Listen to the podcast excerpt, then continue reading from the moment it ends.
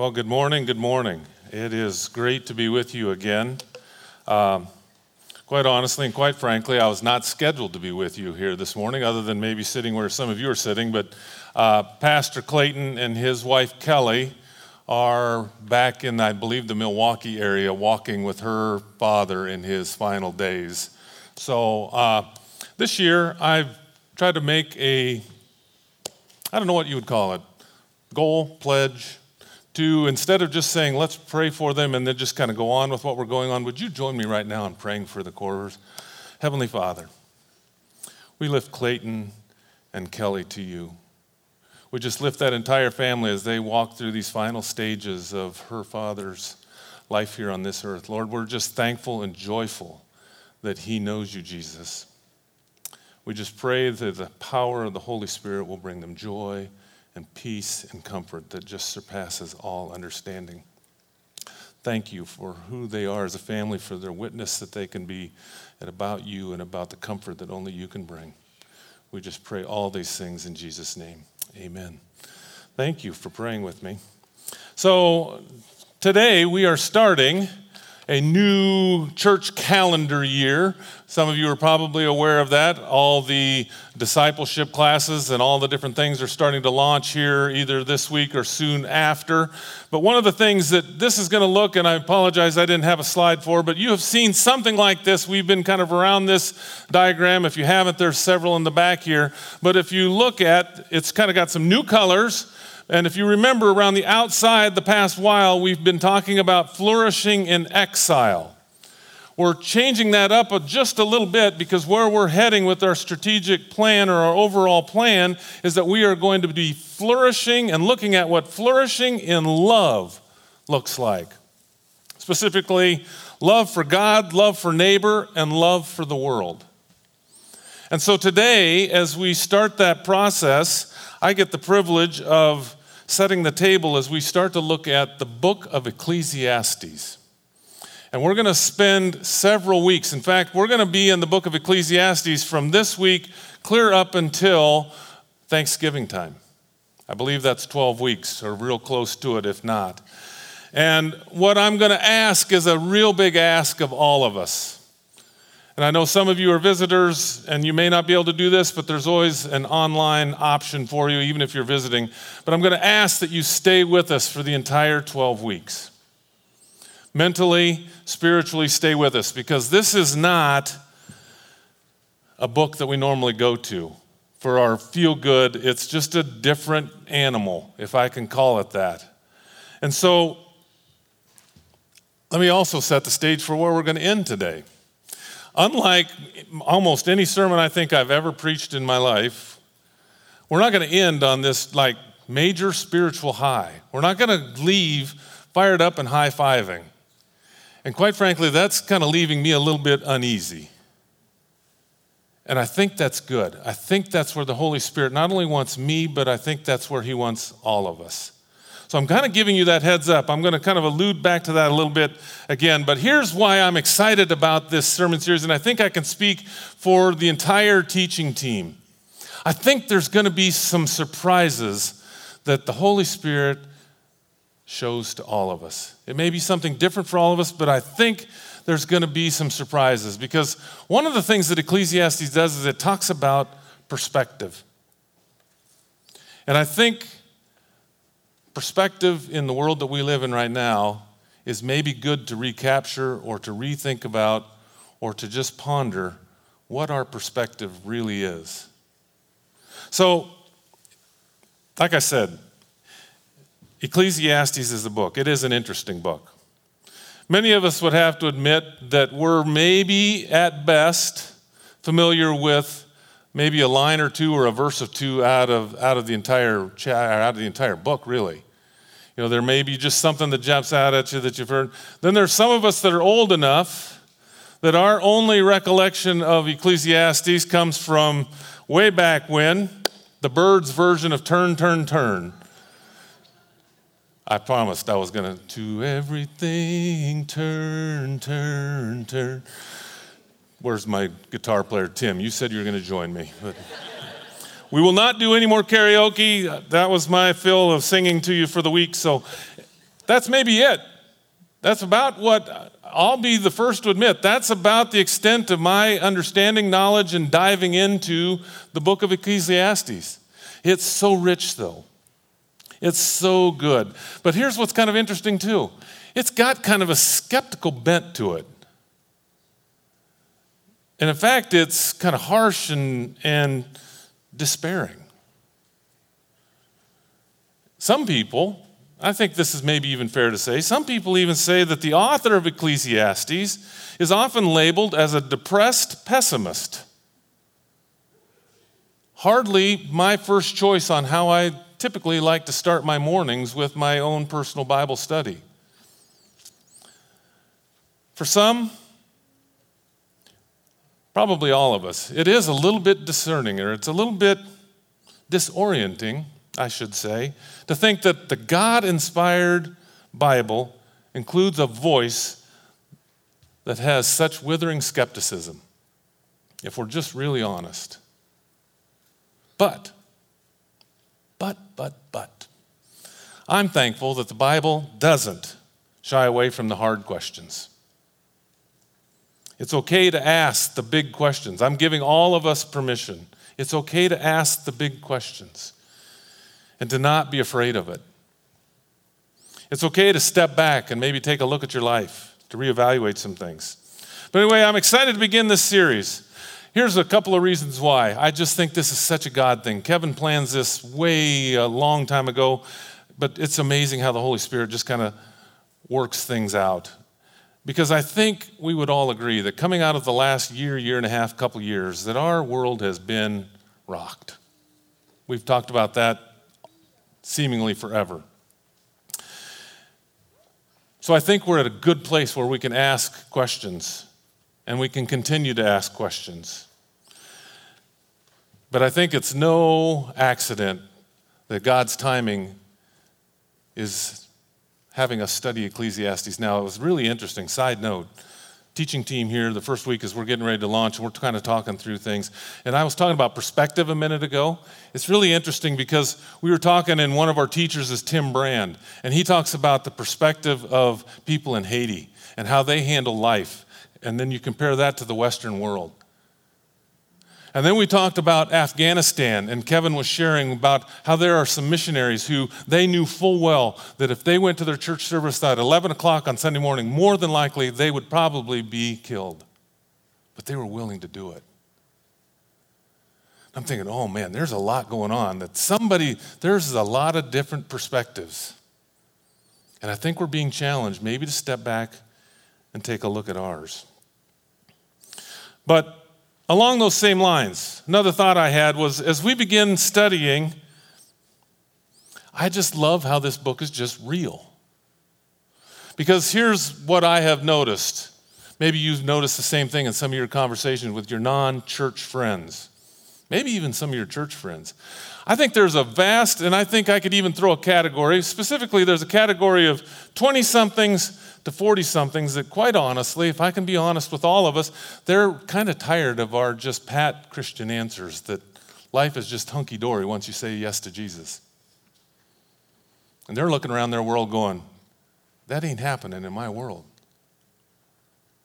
Wake up, brother. It ain't happening in your world either. Seems to be, they may not say it quite that bluntly, but that's kind of where they are. So I'm excited because this is going to open up the door. You know what? Life is hard. It is complicated. It is messy. Sometimes it's difficult. Sometimes it's confusing. Sometimes we carry heavy burdens. We don't know how we're going to go. There's just glitches to this perfect life that we all would want to try to live in.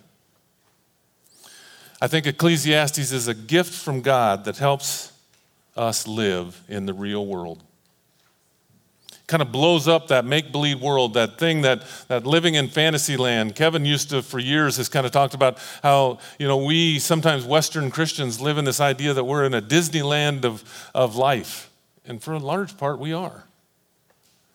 But it kind of pokes at some of that. That's where we're going. It does jolt us. It does make us realize that things are not always neat and tidy and clean even though we pretend like it is. So, my hope and prayer, bottom line, we typically do a sermon in a sentence. Here's my hope and prayer for this day as we start this process is that you'll be willing to sit and stay in the uncomfortable. That you'll wrestle with the hard questions. If you've ever heard me speak before, one of my favorite quotes, seems like I use it more than I should, but it, boy, it just hit me. It's by Jill Briscoe. And she says this She says, Are you willing to sit on the steps of your soul where nobody goes?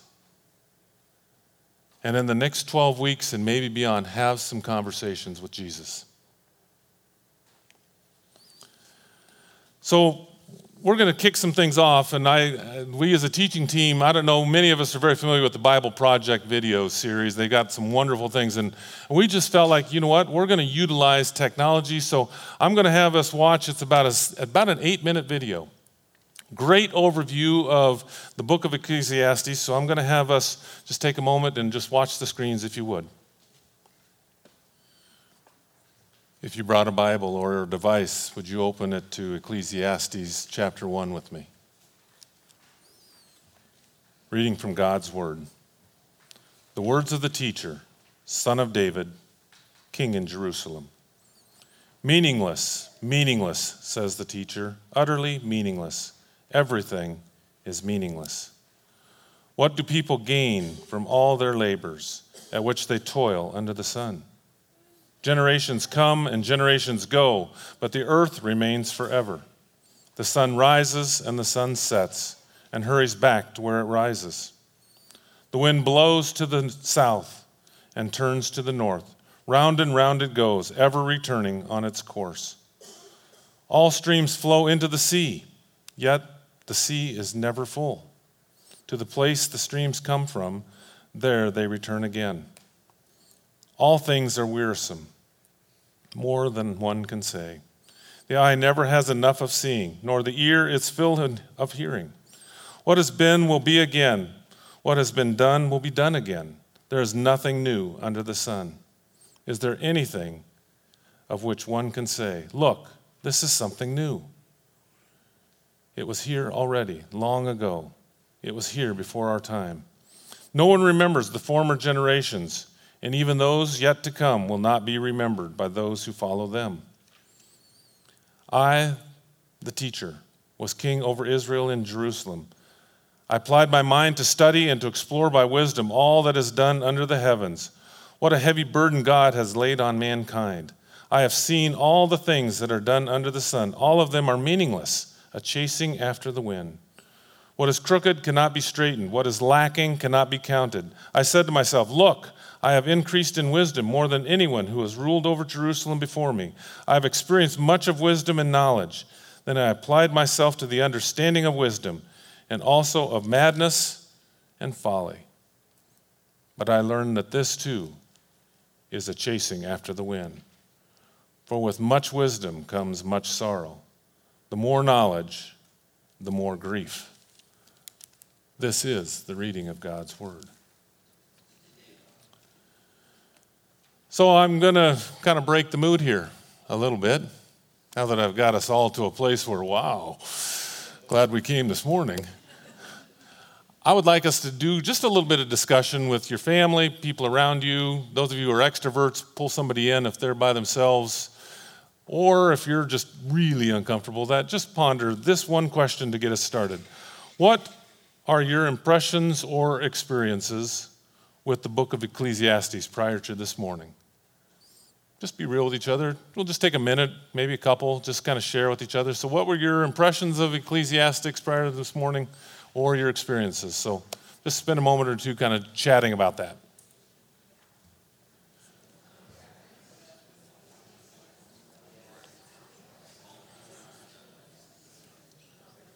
Well, I didn't hear anybody else singing the Byrds song, so maybe that was just me that that was your only, maybe you were just a little more quiet than my microphone allows me to be. But I want to just kind of go back over and hit a couple of the things that stood out to me as I've watched that video a couple of different times because I think it's important for us to lay some of the groundwork as we begin this 12 week adventure in studying the book of Ecclesiastes. So, again, as he mentioned in the video, Ecclesiastes is part of what we refer to as wisdom literature in the Bible. And it's kind of interesting because there's three books that seem to kind of go somewhat together. They fit pretty well together. Proverbs, Ecclesiastes, and Job seem to just kind of fit in a progression, if you will. Because if you think about Proverbs, you think, at least my way of thinking, you think about a young, optimistic person who uses wisdom, and if you use it right, God will honor that and you can build a good life. There's a lot of do this and this happens, don't do this and good thing. So there's a lot of that going on throughout the book of Proverbs. The way I want us to kind of think about Ecclesiastes is if you think about a sharp, middle aged man or woman who's kind of a critic, somebody who says something like, So you think using wisdom is going to bring you success? Let's step back and think about that for a minute. So that's kind of where Ecclesiastes come from. And then Job, in my mind, I think of this kind of senior saint, somebody who's lived life, and they look back on their life and they share some of the wisdom that's available each offering different perspective, each very powerful. But it's kind of interesting how, again, some of our natural tendencies are always to jump to Proverbs because that's just a little easier to read. So I think it's also important, as he said, to understand Ecclesiastes. You need to see that there's a teacher figure, that's the main voice, and he's introduced by another figure who we refer to or would like to think about as being the author. So he's the one who's kind of collected all the teacher's words and then at the end of the book summarizes everything and gives the final word. Here's the key point of it all is that the author wants to turn your view, my view, completely upside down. So, how's he going to do that? As I said, he's going to dive in and he's going to let the teacher explain three rather intense ideas. Three disturbing things about the world. First one is the march of time. We're all just kind of a blimp on the radar of the big spectrum of how long life has been. We're here and then in a blink of an eye. I know many of you have experienced that. My own family just, my uncle just passed away. We had a funeral. And just like that. We've seen that. We know that. Which leads right to the second one, which is we are all going to die. As I was thinking about, I'm getting off track here, but that's okay. Uh, I was thinking about a really cool way to make sure that that hit home. I don't know if you've ever been. Uh, we went a few years back to the Holocaust Museum in Washington, D.C. When you go visit that museum, they give you a card with a name on it, and they kind of tell you how things end for you most of the most of the time you see where you're going to die or sometimes you you know and some of that so my idea this morning short sermon then i didn't i ditched this idea but my idea this morning was going to be you know what i'm going to put an envelope with a card on everybody's chair and it was going to read something like you fill in the name your own name are going to die and that was going to be the sermon We laugh, but isn't it kind of interesting how we all know that? But boy, we don't live like we know that. That's where we're going. Then the third thing that the teacher has uh, uh, that wants to explain is life's random nature. Life doesn't always go like we think it's going to or like it should.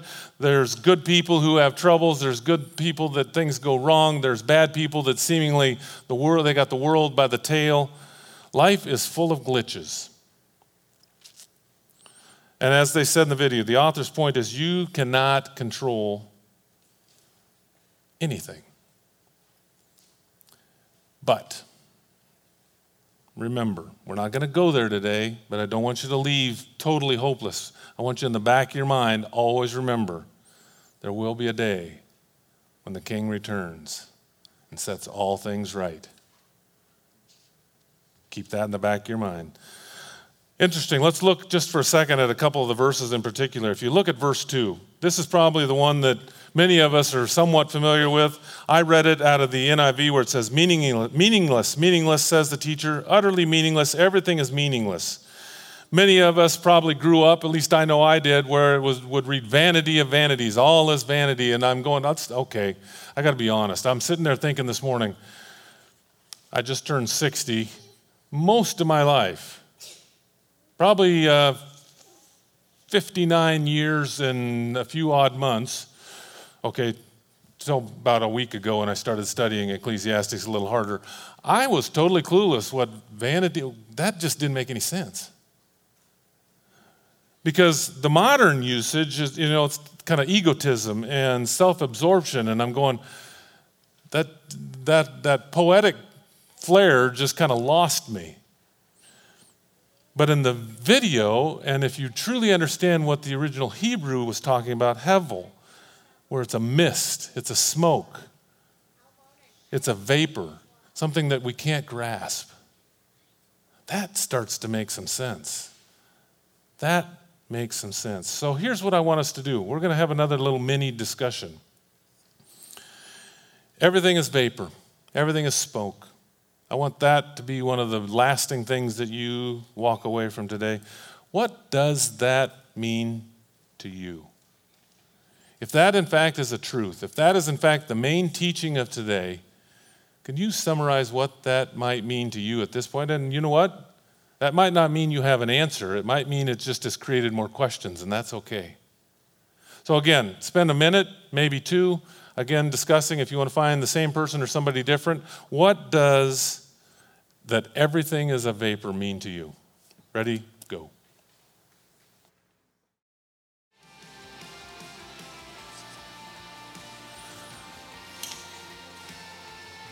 Well, the good news is, is that we have a, about 11 more weeks for us to unpack that idea. So that's my encouragement with us to stay with that because that's really where a lot of the teaching is going to go. But here are a couple of thoughts to kind of prime the pump, if you will, for things that I think and I pulled out of that idea. One is life is short. Kind of what happens when you blow out a candle. The smoke's there and then it's gone, it vanishes. How long does a puff of smoke last? I was going to, again, create this visual, and I thought it'd just be my luck. I'd have a candle and blow it out and be one of those smokeless candles, and nothing would work right. You can smell it, you can see it, but yet you can't grab it. It's transient, it's temporary, it vanishes quickly. It comes and it goes. You know, it's kind of interesting.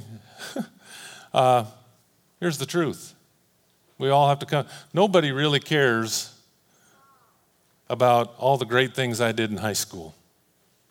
Okay, there weren't very many, if, if any, but if there were, nobody would really care about all the accolades, all the points I scored. In fact, none of you probably care how many weddings I photographed in my life. None of you, I mean, so the point is what is the point? To all the time, energy, and effort to what we do. Ecclesiastes forces us to sit in the reality of what it means for our lives to be like a wisp of smoke. Second thing is life is elusive. Smoke is not just transient, but it's elusive. You can't grab it. You can't grab it and put it in your pocket. You can't take it with it. So, Ecclesiastes is a meditation on how life seems to elude our grasp, especially in terms of our lasting significance. We pretend like we're in control, we imagine that we can make a difference, and we spend hours and hours and days and sometimes literally a lifetime doing just that.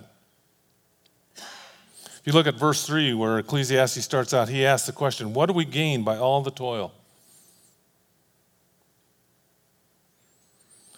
Then he answers that in the 4 through 10, where he talks about life is repetitive. We gain nothing. He answers his own question. We gain nothing. Just like the rivers keep flowing to the seas, but yet the seas are never full. The wind keeps blowing. And then verse 11 stuck out to me, and this one again kind of hits home. It says, No one remembers the former generations, and even those yet to come will not be remembered by those who follow them. Case in point, let's be honest. Some of you may be better than I. Who can remember anything about your great grandparents? Maybe their name, There's a few of us, maybe their name. Some of us are blessed to have had a, more of an opportunity, but I would say the vast majority of us don't really know much of anything about a couple of generations ago how they lived, what was valuable to them, what was important to them, how they treated people. You may know some of the bare bones essentials, maybe what's been passed on to you in story, but you don't really know them. Guess what, gang? A couple generations from now, if Lord sees for things to last that long, they're really not going to care how many points I scored in basketball in high school. So, the chapter concludes then, as I read, where it points out that even pursuing wisdom is meaningless. So here we are, 11 minutes after 10. If I could, it'd be an awkward mic drop and it'd be like, that's it? Yup, that's it. That's where we're going to land today in kind of a weird, hard place. Because you know what? Life isn't neat and tidy. And we're going to be at a place of discomfort for a while. And that's really kind of strange and different for those of us who are regular churchgoers, because typically we like to wrap things up in a nice, and that's good. Nice box with a nice bow on it, and we can present it and we can go out and conquer the world the rest of the week. I'm going to invite the worship team to come on back up as we finish here. Again, my prayer for all of us, my prayer for all of us as a church family, that we will have the courage to stay in this, the courage to ask the hard questions, the courage to stay in the moment of uneasy. Don't just jump ahead to the easy answer that we know that God's going to set all things right. Have that in your heart, but don't just instantly jump there. I've told a lot of people in the last couple of days as I prepared, it's almost, it, there's a little bit of almost like a Maundy, Thursday service feel to this, where we want you, I don't, I don't want to just flat out say we want you to leave here feeling bad, but I kind of want you to be very contemplative, very full of questions at this point. But hang in there. So, my question is this Will you allow yourself to feel the ache of the world's meaningless? Again, I'm going to requote Jill Briscoe. Will you allow yourself to sit on the steps of your soul where nobody goes and have some conversations with Jesus? Conversations that might include things like, What are you cursing? What are you mourning? What are you celebrating? And Why are those things important to you?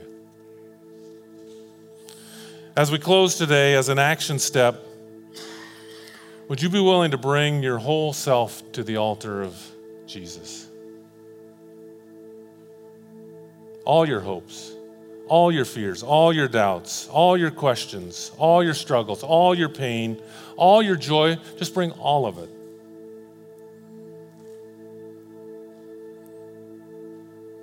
As we're singing this last song, the coils will be over here serving communion.